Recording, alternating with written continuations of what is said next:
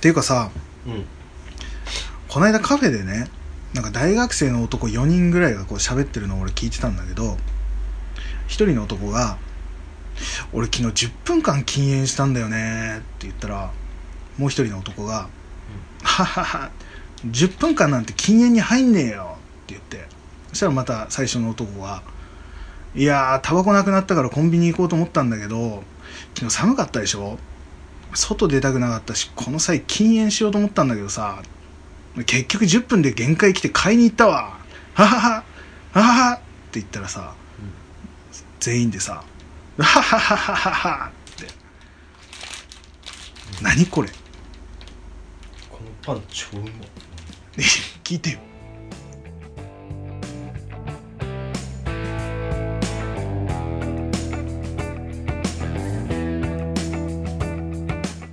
さあ始まりました。カフェクラフトマンです。この番組は毎回気になるコーヒーを飲みながら趣味や音楽映画や近況などゆるい感じで話していく番組です。はい今週もよろしくお願いします。山田です、チンプスです。えー今日のコーヒーはえー、っとですねちょっと変わり種というかねお。うん今回はあの粉のコーヒーだね。粉なんかスティックに入った粉っつったらいいの？粉コーヒーだよね。粉コーヒーではないんだね、うん。そうそう。あの粉のねうん。お粉ねのコーヒーでこれアイスコーヒー専用のやつなんだけど、名前がねこれ多分イニックコーヒーっていうコーヒー、うん。でえー、とね、えー会社がね販売者がねパウダーフーズフォレスト株式会社っていうんだけどパウダーだけに？おそらくね。あでも本当そうだねきっとね。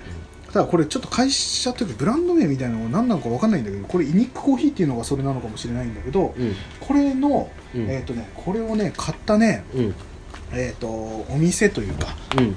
ちょっとごめんね。今膝パキパキってね。足パキパキってなっちゃったけどちょっとごめんね。今名前がねこの雑貨屋さんみたいなところで買ったのこれ。売ってて、うんでこれが仙台だとパルコの1階に入ってるんだけど、うん。うんえーお店の名前がうん。マルシェド・ブルーエ・プリウス、ね、うん。っていうお店。俺読んでやろうか。読んでみて。これちょっとカタカナでここに書いてるから。マルシェドプリュポルスフォポリスって言ったね前。警察じゃないよ、マルシェドブエルプルス。う んマルシェド・ブルーエ・プリウスね。ブル俺今なんですか？ブエルって。ポリスって言ってたね。まあまあまのマルシェド・ブルーエ・プリウスっていうお店の雑貨屋さんの中に置いてあったコーヒーだったんだけど、うん。なんかねアイスコーヒー専用で、うん。えーバニラの香りのする、まあ、フレーバーコーヒーみたいなうん。感じなんだよねうん、と確かにね、普通のアイスコーヒーよりもうん。フレーバー感はある、これちょっとねそうなんだよ。ちょっとバニラの甘い香りがふわっとしてくるような感じで、うん。これ簡単でさスティックをねグラスに入れてうん。もう常温の水で溶かす。ああ常温の水で、ね。常温の水でも溶けるぐらいの本当に細かいパウダーになってるから、うん。で溶かしてそれに氷を入れるだけってやつなんだけど、うんこれちょっと新しいなと思ってうん。やってみようと思って、うん。これちょっと写真も、あのーブログの方とかに載せるから、よかったらパッケージとか見てもらってねうん、飲んでもらえればと思います。なかなか爽やかな、うん、そうだね、うん。あんまりこうにすごい苦いとかっていうブラックで飲んでるけどねうん。感じじゃないんだけど甘い香りがして。これなんかあれでしょ？ミルクで割ってもいいみたいな、ああ書いてあった。うん、ね。美味しいこれは。そう。この粉自体をあのバニラアイスにかけて食べてもうまいんだってああうまいだろうね、うん。この。なんか粉匂い嗅いだだけでもなんかカカオみたいなカカオっぽいココア？かコココアかぽいみたいな、香りがしたね。でもあれだよね。なんだっけよくさうん。カフェでもさ、うん。たまにあのアイスクリームにさ、うんうんうん。あのコーヒーのあさあうんうん。粉パッとかけるところもあるじゃん。あるあるある。絶対うまいかもね。その感じだね絶対、うんこれはおすすめです。ぜひちょっとおしゃれな感じだしね、うん、ちょっとしたプレゼントにもいいかもしれない。あれだよね普通のホットコーヒーと違って冷えてもさちょっと酸味がこう、うん。後で来るって感じじゃないから多分一定の味で美味しいかもね。ずっと香りもずっと香ってる感じだしね、香りも香ってる感じだし、もう美味しいですよ、うん、ということで、チンプスくんはうん、うん、カラオケとかは行きますか？カラオケ。うん。ね年にね 風がね、うん。うんまだ響いてるね。響いてるね。もう収録2週間経ってるけどね。咳 止まらんだよ。止まらないね。まあうん。2週二週間じゃね。え1年に1回行くか行かないかぐらい。カラあオケ。カラオケ、うん。あなかあんまり行かないんだね。ほぼ行かない最近。まあ、なんかの流れでちょっとカラオケまでうん。行くぐらい、俺からカラオケ行こうって発想絶対しない、あないんだ、うん、ここ最近は。その一緒に行った人の流れでじゃあカラオケ行くかぐらいな。でもね中学校からうん二十歳20代後半？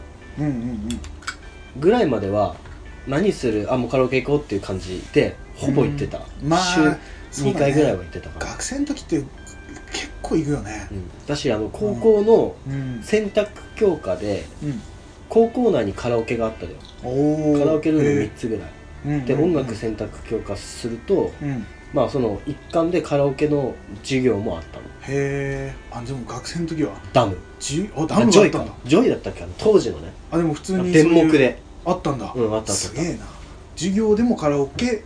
うん。もう帰り道にもカラオケみたカラオケみたいな。部活帰りとかね。めっちゃ行ってたんだその頃。は、うん。でも今は全然年一ぐらい。ねもうねなんかカラオケ行こうっていうふうにもうならないね。ああまあまあね。うん確かにね他に楽しいこといっぱいあるしね、そうだね。うん、俺ね山田君はどのくらいかちょいちょいでもあのー年にって言っても結構結構でもないな。うん。2ヶ月1回ぐらいとかかあ行くね。なでも、うん、はなんかの流れでは行くかな。自ら行こうみたいのもそんなにないんだけど。えどういうスタンスで行くだ？ななんだろうね。でも誘われてっていうのはある多いかな、あうん、急に誘われてちょっと付き合わないみたいな。うんえどういうの歌うの？俺歌うの？歌うのほらはねあの例えばさ、うん。もう中高とかさ、うん。だったらもうさちょっと偏った音楽をずっと聴いてたりとかもするわけじゃん、そうだね。そうだね。学生の頃はもうビジュアル系いっぱい歌ってたね好きだったね。ほら日本語の歌とかさ。あそうあのーあれだったからバンドもやってたから、うんうんうん。その頃は。もうルナシーとかさ、うん。えー何歌ってたかね。いっぱいビジュアル系歌ってたけどいまだにずっとその頃からずっと歌い続けてるのはうん、うんビーズとかはよく歌うね。あそうなんだ。あビーズ歌う。最近だとあでもアニソンとかも歌うね。好きだね。うん。だし冬日和とかそれちょっとわからない。ゆるキャンのエンディング。あそれ？あうん。歌わない。歌わない。基本的にはもう「ドラゴンボールか」えーなんだろうね「えーセイント・セイヤ」かみたいなとこね。セイントセイヤそれ、うん、歌う。歌う。ペガサスファンタジーね。うんわかんないけどそこえーね。歌いますよ。マジで？うん。歌う歌うとか。チンプス君何どういうの歌う？ええあのねうん。こう言い訳ちょっとさせてよくよくよくある言い訳させて。よくある言い訳をして？よくある言い訳。俺あのさ何の言い訳だろ基本歌う時ってさううん、うん、車とかで歌うでしょ？そうだね。車とかでも歌うね。うん。とかなんかふ風呂とかね。お風呂とかうんうんうん。でしょ？うん。あのいっつもさかけてる曲っていうのがうん。あの洋楽系？はいはいはい。例えばさ、ね。うん。あのジョイ・デビジョンとか、ジョイ・デビジョン。うん。とかね。うん。あとなんつえばいいんだろうな。まあいろいろ聞くんだけどうん。例えばヒップホップだったらさ、うん。あの NWA とか、うん。あのまあ、その流れでアイスキューブとか、いろいろ聞くんだけど。いろいろ聞くんだね。そ の洋楽。え洋楽しか聞かんのよ、はいはいはいはい。よくある言い訳うね、んよよくある言い訳。待って待って。なんなん何の言い訳かな？で、うん。カラオケ行くじゃん、うん。カラオケ行くと、うんぶっちゃけ日本語の日本語っつうかなんつうの？うんうんうん。曲っていうのが、うん。まあ、ピンと出てこないの。ああ歌おうと思った時にそ何歌おうってなった時は基本なんか洋楽が頭に浮かんできてしまう。うああそういえばあれ聞いてたなって言って結局携帯見て、うん。携帯の中で入ってる日本語の曲を見るんだけどう、ん。うもう歌えないやつばっかないの高かったりとか。あ高かったりね。最近の曲高い。いっぱいあるね。結局その、昔聴いてたやつをちょこっと歌ったりするぐらい。うんうんうん。でもあとほとんどもうたカラオケだとなんだろうな。スネルランプとか。うんうんうんうんうん。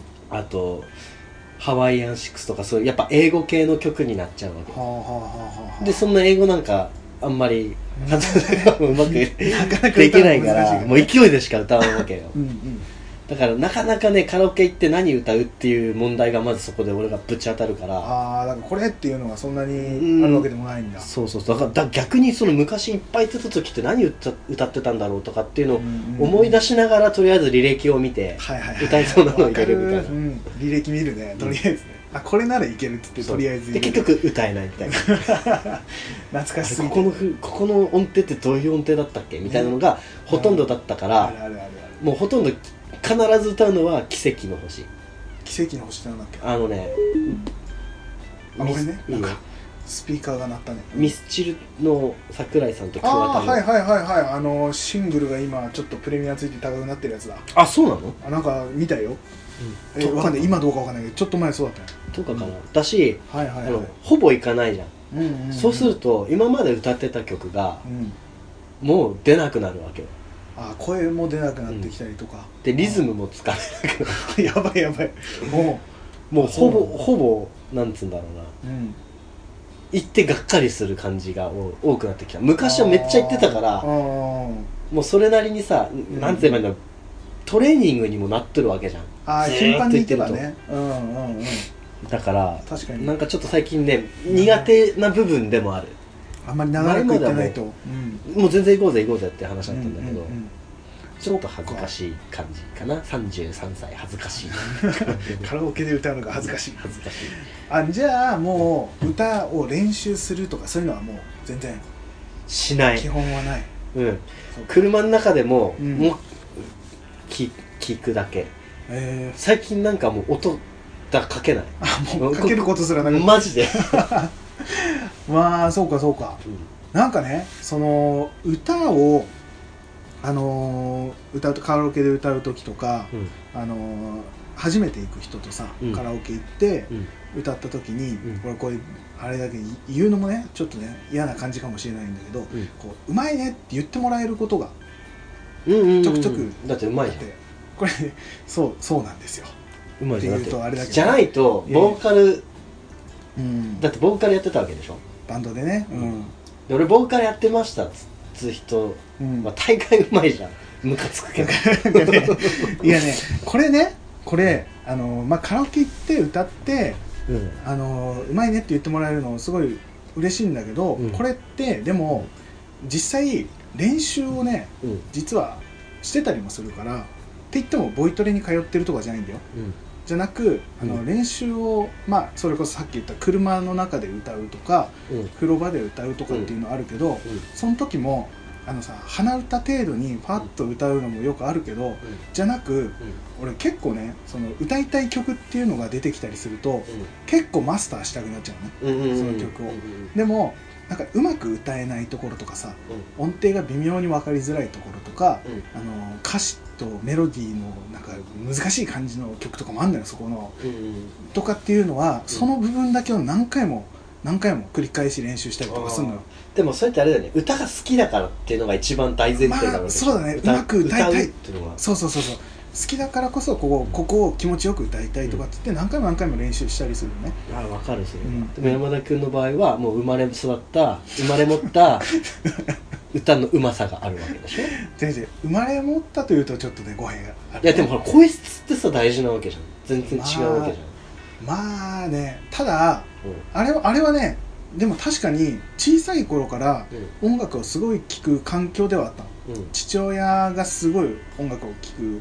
し父親もよく歌ってんの、っていうのをちっちゃい頃から聞いてるから、うん。ある程度この音程っていうのうん。この曲にこのメロディーを合わせてこういう風に歌えば自然に収まるみたいのは、うん。なんとなくこう耳で聞いて覚えてたっていうのはあるのはある。だから最初から音が取れないとかっていうのは全然なかったんだけど、うん。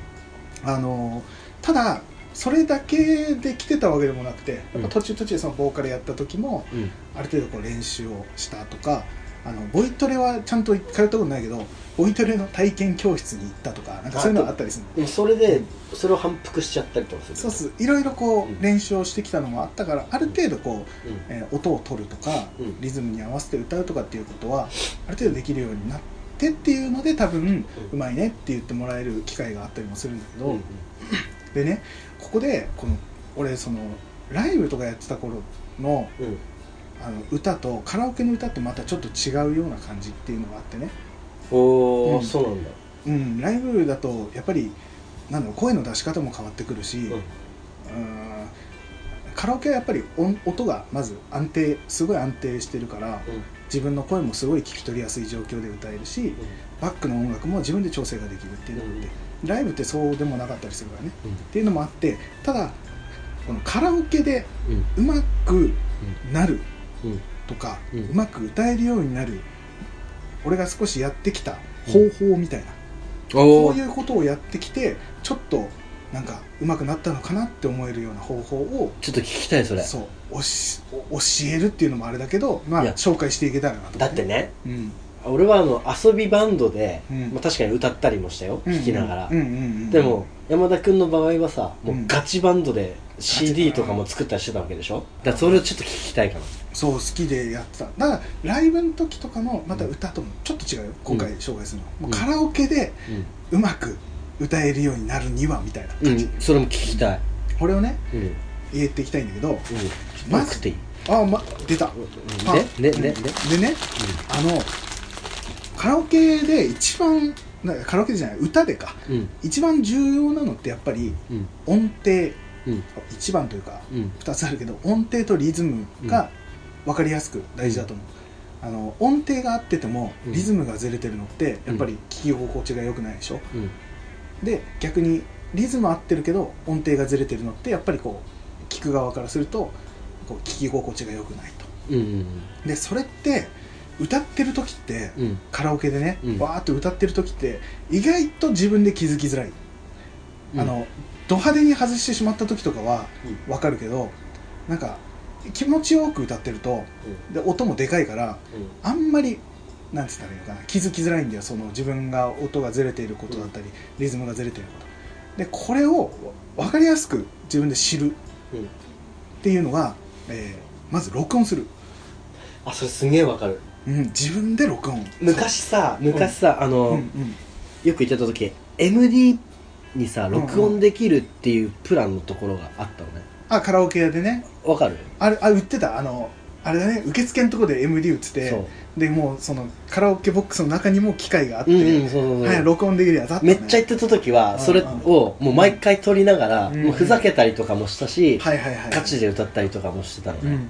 で最初撮った時めっちゃもう歌ってる時は楽しかったのに、うん。それを聞いた瞬間うん。はずとかそうなんだようねわっていう感覚があった。なんかいろいろあるんだよこの自分の声えこんな声なのっていう、うんなんか恥ずかしさと、うん。あとあれ全然音ずれてるじゃんとか、うんうん。なんかリズム遅れてるしとかっていうのに、うん。分かりやすく気づくじゃない、うん。客観的に聞けるから、うんうん。これってすごい大事でうん。自分が、えー、と失敗しているとか、うん。下手だっていうことを実感しなくちゃまずいけないんだと思うんだよね、うんうんうん。歌ってるだけで気持ちいいでそれで OK なんであればいいんだけどまあでもそれでもありだけどね。そうそう楽しければそれでいいんだけど、でもうまく歌いたいんだったらやっぱりそれを知るべきまず自分がどうなのか、そしてこれ録音してずれているところを直していくとか毎回ねそれを聞きながらあここダメだったなって反省してまた次歌うとかうんうんでまた録音してまた、えー直してってやっていくといいんだけどう。んでそこでただそれだけやっててもなんて言うんだろうな目標みたいなものがなくなってくるというかただうまく歌えればいいだけだったらいいんだけどそこに一つ、えー目標をつけるっていう意味で YouTube とかで歌ってみた動画ってあるじゃない。あるある。一般の人がうん。誰々の曲歌ってみたっていうの、うん。あれをあの自分の撮ったやつ録音したやつを聞く前にねうん。ただ YouTube でそれを見た時ってやっぱりプロの実際、えー例えばビーズの曲を歌ってみたっていうのを聞いた時にやっぱりビーズの稲葉さんの歌を最初聞いてるわけじゃない自分は、でそれを誰かが歌ってるのを聞くとなんか下手くそに見えてしまうことってもうあるじゃないやっぱりねプロと比べたら絶対下手なわけだからちょっと音外れてるよとかなんか声の出し方なんか変じゃんとかって思っちゃうんだと思うんだけどこれね自分で同じ曲を録音して聴いてみるとあの結構その歌ってみた動画の人よりも自分の方が劣ってることが結構多かったりするんだよ、まあまあうまい前提の動画だからね。そうそうそう。多分何回も撮り直してるだろうしね、あの人たちも。でもやっぱそこと比べた時に、自分もともと思ってたよりもあれ実は自分下手だったんだとかうん。気づくんでやっぱ録音したのを自分で聞いちゃうと。なだからこの歌ってみた動画よりもうまく歌えるようになろうみたいな。この人たちも一般の人たちだから、うん。基本的には。だから同じ土俵なわけよ。うん。だからまあ目標としてねその歌ってみた動画と戦う。勝手に自分あで、じゃあまずは目標。うん、相手と誰か相手を決めてそうそうそう YouTube 動画で歌ってる人の、まあ、好きなアーティストとかをね、同じアーティストとかをやってる人たちを見つけて、うん。その人よりうまく歌おうっていうところから始めていく。ステップ1はそれそう。俺もよくやってたの。あの難しいなと思った曲とかをう UberWorld とかさ。なんうんすごくない？あれ。UberWorld ってめちゃくちゃ難しいんだよね。あれキーも高ければ、あのリズムも難しいし、で歌詞ももうまくし立てるようなもう 歌詞ガンガン入ってくるしあれ本当に歌い込まないと自然に歌えるようにならないような曲だったりもするからでも歌ってみた動画で見ると本当にそれこそ同じで、うん。最初見た時あんま上手くないなと思って聞いてたのが、うん。自分で録音した時に俺はもう悲しくなったのね、うん。これはダメだと。で頑張ってえ頑張って俺も。歌うまの山田君でもそうなるだいやなるなるなる、うん。めっちゃなるよ。うと思って自分で聞きながら、うん。あなんだここダメだったんだとか、うん。あここで息継ぎしとけばよかったんだとかさ、ういろんなことをこう研究していくの自分でんブレスってやつ。ブレスもね大事だし、うん、強弱だったりとかいろんなものをこう自分で聞きながらこうなんとか調整して歌っていくと、徐々に徐々にその歌ってみた動画の人にも近づいていけるっていうのがあったりもするの、っていうのもあるからこれはね結構基準になるというか、うんうんうん、このぐらいまで歌えれば十分ねあのあれだから録音したやつ聞くよりも絶対その場そのカラオケボックスの中で歌ってる方がうん。ライブ感もあってうまくも聞こえるから、うん。あのそこの歌ってみた動画と同じぐらいまで自分が録音したやつが近づけてれば、うん。多分カラオケボックスで歌ったら激うまに、あこえるはず。ね。うん、っていうのがあってだからプロを目指すとかそういうんじゃないけどカラオケで自己満のそうそうそう。で人に聞かせた時に、うん。あうまいねって言ってもらえるようなうんところまで持っていく基準になるかなっていう、でもね俺ちょっと思ったんだけどうん、あの自分が上手くなるっていうプロセスとしてはそれは多分大前提であると思うんだけど、うんうんうん。じゃあ聞かせて相手にうまいなって例えば言ってもらいたい願望もやっぱあるわけじゃん。うんうんうん。でも相手がうまいなって思うのってうん。大概って歌がうまいのもあるけれどもうん。どっちかっつったらうん。その歌手歌詞に歌手、うん。歌手にうん。似てる方がうまいってかん似てるからうまいって感じる人の方が俺なんか多い気がするんだよね、それもあるね確かにね、例えばさ、山田君がビーズの声がすごいうん似てる人だとしてね、うんうんでミスチルのうん。うんうん歌を歌った時って、うんあの声質は違うわけじゃん。そうだね。ああの、うん。ただ歌は爆発的にうまいけど、うんうんあのミスチルの例えば歌を歌った時に、そのビーズはいはい。調で、ビーズ感出る。ビーズ感が出たミス,、うんミスチルよりも、うんうんうん。桜井さんの声に似てて、うん。まあちょっとうまいかなぐらいのレベルだったら、聞いてる側としては多分、その声質とかそっちに似てる方があるね。あのうまいって感じる人の方がなんか多い気がするんだよね。確かにそうだね。あれだね。えっ、と極端に言うと平井堅の曲をうん。ビジュアル系の歌い方で歌ったら全然違うねってなっちゃう。でもうまいんだよ。ビジュアル系そうそううん音も外さないしリズムも外さないけど、歌い方がうん。そのなんだろうディル・アングレイみたいな歌い方で、うん。平井堅歌ったらやっぱ違うなってなるのは確かにある。と思うんだけど、それはあれだと思うわ。あの自分に合った曲はやっぱ探すべきかもしれないね。ある程度。それかもうそっちに寄せ本当にそれを歌いたい。平井堅を歌いたいんだったらやっぱりそっち側に合わせた歌い方を練習するべきなんじゃないかなと思う、うん、なんだろうな。だから難しいとこだけど。よくさ、うん。あのテレビでさうん。とか動画でさあのーもモノマネみたいなのあるわけじゃん,、モノマネでもさ実際音程ちょっとずれてたりもする、あの最近のテレビだとなんだっけ？あの点数みたいなこうあれねリズム。採点の。採点の、うん。あれとは別にだよ、あのモノマネの方で声質がめっちゃ似てるけどちょっとずれててもめっちゃうまく感じるじゃん。うんうんうん。それまた別ジャンルかもしれないね。もうモノマネとしてのでもそれ良さ。あい、うん。聞いてる側からしてみればでもそっちの方がうまいって確かにな。感じちゃう部分はあるよね。うん。でもさ、うん。そのあれもさアーティストがうん。人の曲をカバーした時にうん。めっちゃいいなってなる時もあるじゃない？徳永。ね徳永英明ね。ああいうああいう良さってやっぱりあるじゃない、うん。だから自分の特徴の自分が特徴のある声だそういう声なんであれば声質の違うやつをの曲でも自分なりにうまくアレンジできれば徳永英明になれるんだね、うん。うん、と思うんだよね。ジュジュにもなれるだろうし、ううんっていう感じだからだから基本はやっぱ音程リズムあとまあ今で言ったら声質の問題もあるかもしれないけどいかにうまくそこになじませられるかのうまさは出てくるかもしれないけどねうん難しいところだけどね。ただ俺思うのがモノマネってうん。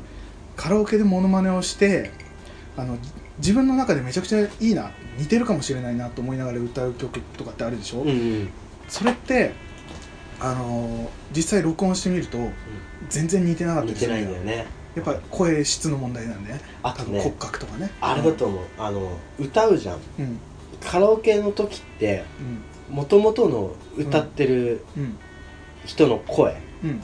音なんつうんだろうな。音その歌声とうん。自分の歌ってるのを要は脳でさこう一致させながら歌っとるわけじゃん。あ頭の中にその、うん本人の本人の声が流れてる状態で歌うわけ合わせてるうん。でもはいはい。ったのを聞くともうそれだけなわけじゃん、そうだね。そこのなんつうのギャップもうん出てくるわけじゃんね、そうだね。そこでの自分の中ではうまく歌えてるなっていうその頭の中ではね。いや補正補正されてんだよね本人の歌声うんこう頭の中ではもうユニゾンしてさ綺麗に歌ってんだけどでも録音されてるのは自分の声だけだから、うん ちょっと違うっていうのはあるかもしれないけどただそのモノマネをして歌うって、多分あれなんだよ。歌い方自体うんうん。はモノマネしてんだと思うけど声質が違うからうん。似てないってなるじゃない。うん。でも俺それなんかね似てないんだけどそれすごい逆にオリジナルになる、ああなるほどね。うん、歌い方は、うん。えー例えば、えーモノマネで言うと誰だろうね。誰がいいだろうね。まあビーズでもいいか、うん。ビーズの歌い方してでも声質違うからビーズの歌い方だけど声質の違う歌い方になってるでしょ。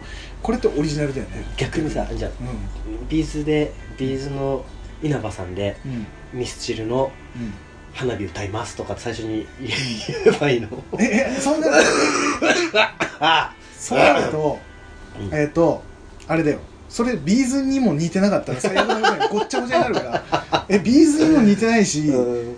ミスチルの感じも出てないしこれ結局誰なんだろうってなっちゃうから、じゃなくてうん。もうええっとモノマネをするのが、うん。俺いいとか悪いとかっていう話だと、うん。えっと、モノマネしてで似てないのがうん。すごくオリジナルになるから俺それいいんじゃないかなと思って。ああなるほどね。でもさあれだよね。その歌自分が上手くなる分には、うん。まあそれでも全然いいと思うんだよ。うん。うんプラスき聞かせたいってもし思った場合はやっぱそこでなんか温度差出てくるよね結局はそれって聞く側にもまあ聞く側にもよる。のあれじゃない、うん。その聞く側が似てる方がいいと思う人もいればうん。そのその人オリジナルの歌い方の方がうん。いいって思う人も多分いると思うんだよ。まあでもカラオケはぶっちゃけね楽しめればいいと俺は思ってるから。まあね。それ一番。そうだね。それが一番。もちろん。一番。あのうまかろうがうん下手だろうが、あの楽しんでやれるっていうのが一番いいんだけど、まあ、うまく歌うとしたら、うん。歌うとしたらそういうふうな練習法とかえあとはどういう練習方法してるの？練習。練習通過なんつうんだろう？いやうん同じところ同じところ何回も歌うはすごいあのやるべきだと思う。あの身につく、うんうん、呼吸、えープレスの本当に位置とかもそうだけど、やっぱあれのさ採点みたいなところでさうん。間が空いたりするわけじゃん。うん、ああいうのも一応参考にするの、間が空く？要はあのほらリズム音程でさこうラインがこう入ってくるわけうんうじゃん、ん。の間に隙間とかあるわけじゃん。うんうんうん。あれってブレスとかそういう感じなの、うんそこに入れるべきところだったらそこに入れていくし、自分のフィーリング？とかだね。あとは俺は結構重要に思っているのは、伸ばす長さ。うん。何拍伸ばすか。うん。あのーなんか中途半端なところで切るよりもちゃんと何拍 えっとなんだろうね。4拍伸ばす。で次に行くっていうところも、えー、とそこを3拍にして4拍目でしっかりブレスを入れて次に行った方が次が強く出るとか,、うんうん。なんかそのね伸ばし方でも短すぎると今度うん。なんか気持ち悪い感じにもなっちゃうし、伸ばす長さっていうのって意外と重要で、うん。うん。うん、あのそこはまあ自分オリジナルでもいいんだとは思うんだけど、うん。実際にそのアーティストのやつを聞いてアーティストどのぐらいここ伸ばしてんのかなとか、伸ばえーそれの何拍伸ばしてんのかなっていうのを聞いてそれをマスターした状態で歌うと結構聴く側も気持ちよく入ってくるっていうのがあったりするし、あとは強弱。アクセントって言ったらいいかな。アクセントを入れるとかね、平坦に歌うよりはところどころ力を入れて歌うところを決めて歌うと聴いてる側もリズムに合わせて聴きやすくなるとかっていうのはあるからそういうのも注意しながらとかだな難しいな。なんかどうどう表現していいのか分かんないから何とも言えないけど、うん、あのじゃああの車とかで歌ってる時とかもうん。やっぱ意識して意識する、歌ったりする。うん、意識するね何回も同じとこ歌ってで、えーそのリズムに合わせてここにアクセントを入れていくと多分なんだろう伝わりやすいというかね、うん。難しいけどねうん。うんとか伸ばすところもそのオリジナルの音源を聞いてあこのぐらい伸ばしたらちょうどいい。でここにブレス入れると次に強く出れるとか。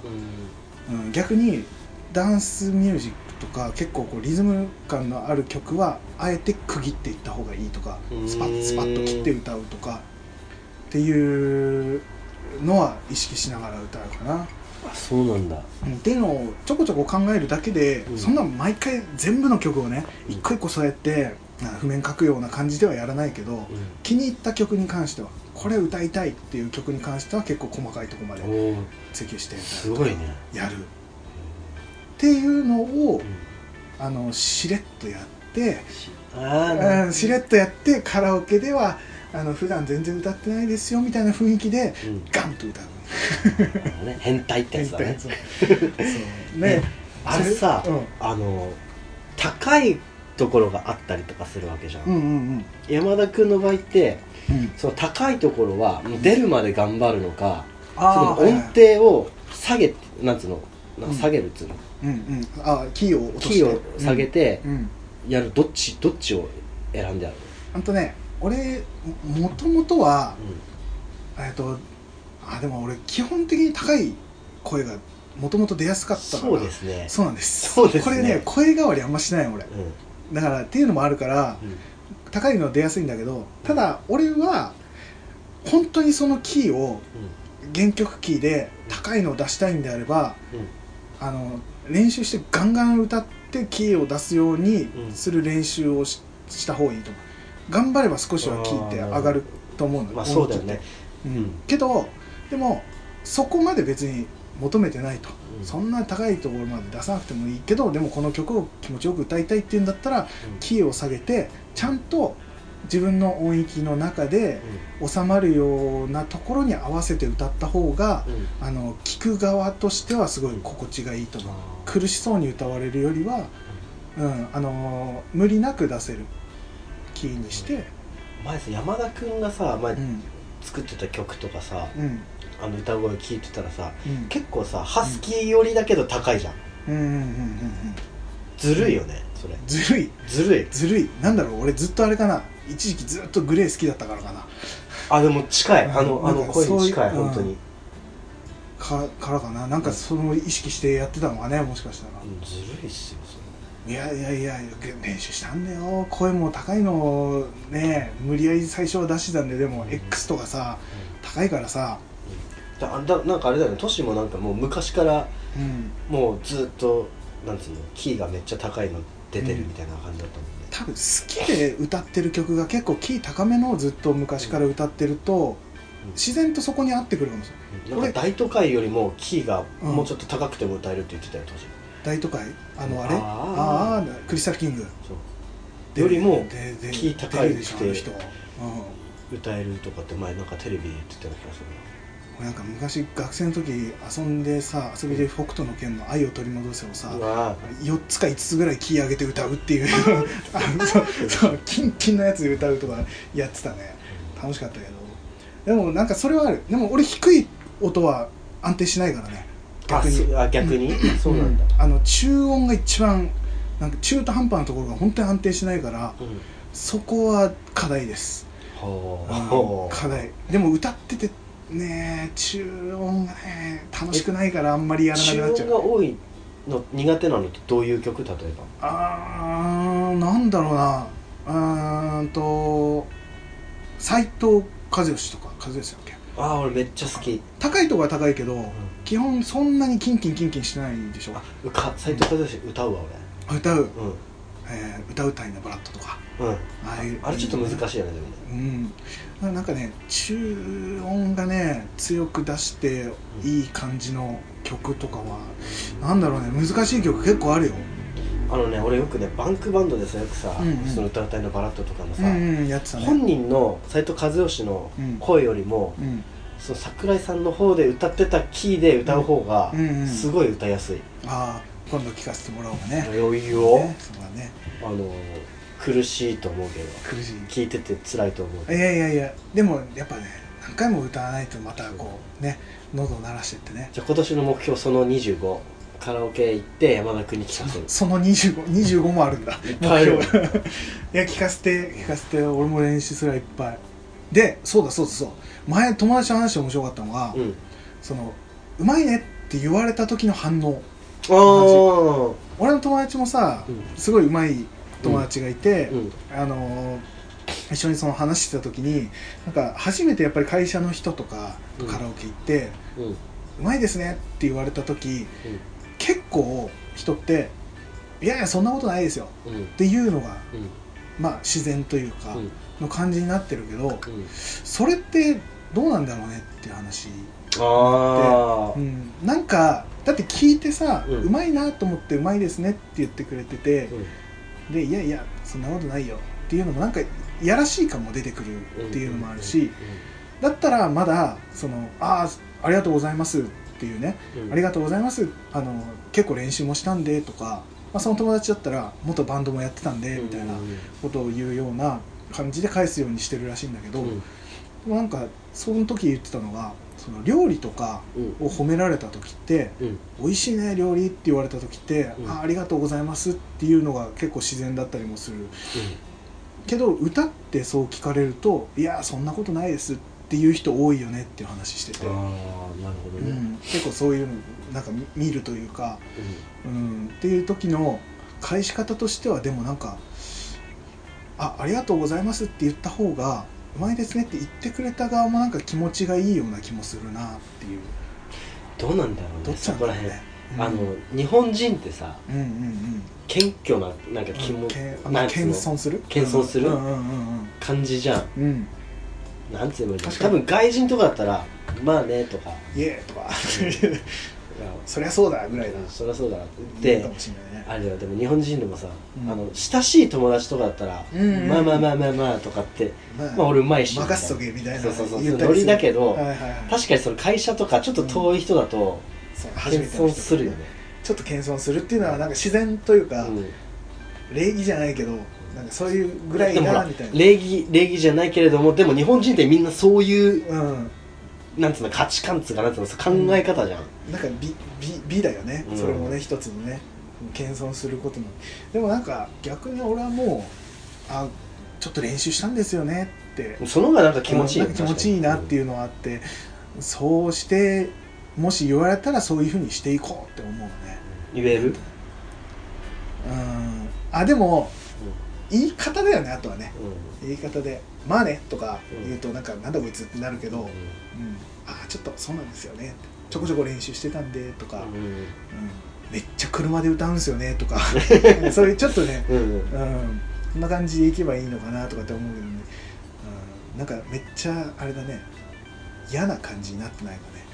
今。いや全然大丈夫、うん。大丈だって上手い人がさそういうふうに言ってんだ夫違う。違う。でもこれ実際ね聞いてえ全然うまくないじゃんって言われる可能性がすごいあるからね。今聞かせてないから。一つもね俺が歌ってるとこは聞かせない。もうそれも想像想像。めっちゃうまい想像で言ってもらって。だってさ山田君がねうん。高校の頃のうん。ほら文化祭でやってたのから見てるわけじゃんね。懐かしいね。あのおお世辞は俺あんま言わんよあの上手くなかったら俺は触れないのね。例えば例えばあのなんだろう。シルバーを例えばうんうんうん。山田君じゃない人が作って、うんうんそん。な大して上手くなかったらあそうなんだぐらいでもう絶対触れないんだけどう、まいわけじゃん。ムカつくくらい。ありがとうございます。練習したんで。あそうそう、ええ。そうそうそういう返しだよね。練習したんで。そうなんですよ。うんだからそういうふうに俺もなりたいなって思う。だってさ、うん。武器なわけじゃん。一種のカラオケ行こうよっつった時に、うん。俺全然最近行ってないからう、ん。ちょっと苦手意識があるのとさう、ん。まあ、ちょっとは自信があるわけでしょ？歌まあないわけではないじゃん。もうその段階でもさほらモチベーション的な部分でさうん。違うわけじゃん。楽しめるか楽しめないかっていう部分で考えたら、確かにだねそういうふうなのいや,、うんいや得意な武器なの一つなわけなわけじゃん。だから俺もちょっとね今年の第25番目の目標として、ちょっと頑張ってみようかなと。歌歌おう。そう。もうそうだよ。カフェクラの曲を作ろそうだね。ううん。いやなんか。禁じ手で俺ラップ行こうかな。おいいじゃん。いいじゃん。ラップラップうまく歌えるってでもすごいと思うんだよね。あれねあれらしいよ。歌がうん。あんまり上手くない人ってラップ上手くて歌上手い人ってラップ下手くそらし。いラップって難しいと思う。本当にあれは完全リズムでしょ。リズムとリズムだし、うん。あのあえて外すあじゃああれがすごいはは難しいじゃん、うんあの山田マンとかさ。ちああ分かんないね。きね聞いたことあるけどね。うん。うん。ちょっと今うん？うんってなったけどね。うん。いや確かに演歌もそうじゃない。演歌のあ演歌任せて。あえあえての外し感。うん。ちょっと突っ込んでえ？演歌え任せてそそうなのかな？本当にそうなの兄弟船しか歌えない。なんだっけ鳥羽一郎。うん。あのいいよななまった感じのいやいいじゃない。もうよし行くぞ歌うよ。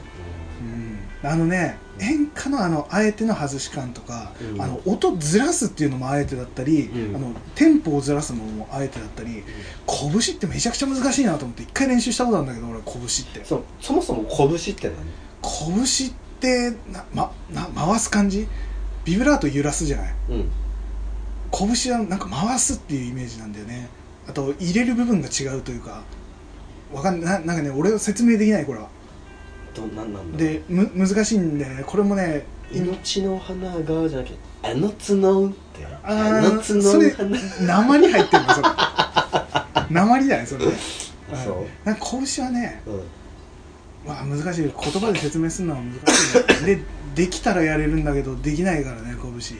まあまあそこら辺はね、うん。感覚フィーリングってやつ。でもやっぱ普通のビブラートと拳ってやっぱ違うよね。うん、うん。とかっていうのは演歌は一回練習しようと思ってやってたことあるね。難しい。たまにさ、うん。あえて演歌ぶち込むとなんかうん。その場の雰囲気もちょっとさうん。なんかこうピリッとするよね。ピリっていい意味のね、うん。なんかこう変わるよね変わる。いい感じの。うん。で歌ってても面白いからねやっぱね。楽しい。演歌も面白いね。難しい。だから俺はもう課題だね。演歌拳をうまく回すっていうのとラップも歌いたい。歌ってみたい、へえうん。本当にそれこそウーバーワールドもちょっとそういうのもちょ,、うん。ちょっと入ってきたりするから要素入ってるから難しいわ。そうじゃあまず AK AK っていうやつを歌ってうん。見て分かった。AK っていうやつがあるんだね。AK それは？曲名かな？アーティスト名かな？アーティストのあそう AK6 っていう AK6 マンマンズマンズは、わかりました、うん。そう練習していこうかなと思います。どっかでねどっかねカフェクラの曲だね。曲作って、エンディング曲かオープニング曲か。そうだね。歌いたいね。うん。っていう感じかな。ちょっとそういうでも感じで。ちょっと作ってみたいね。本当にやってみたいよね。マジで面白いよね。楽器もだって軽く、ね、俺はベースしかできん。俺はできん。俺はベース何もできん俺は、マジ。うん、だからまああとあれだね。演奏してくれる人も募集してます。そうだね。ぜひ。そうだうねん。そうだね。俺らが歌詞とメロディーだけ作ってあと全部ドラムとうん。ギター。うん。ツインギターだね。ツインギター。あやばいね。ツインギタ X ーみたいだね。そうそうあ そういう感じね。そこまでいやいやいやいや募集してます。募集してますって作るかどうかも分かんない。いけどね、うん。分かんないけどでもやりたい。作ってみたいね。だ楽しそうだね。ってこのご時世パソコン1個でねまあまあ何でもできる。もうそうだよ。演奏もパソコンでできちゃうからね。じゃあちょっとそれもうん。考やってみよう。えつつ、そうだね。まあそんな感じです。あの YouTube のね歌ってみた動画って意外とうん。面白いしね聞いてて、で歌好きな人だったらねもう気持ちがガーッと上がってくると思うかでもでも分かる気がする。俺弾いてみた動画で俺めっちゃあ気持ち上がる。らそれもあるもんね、うん。今ベースしか見てないよ。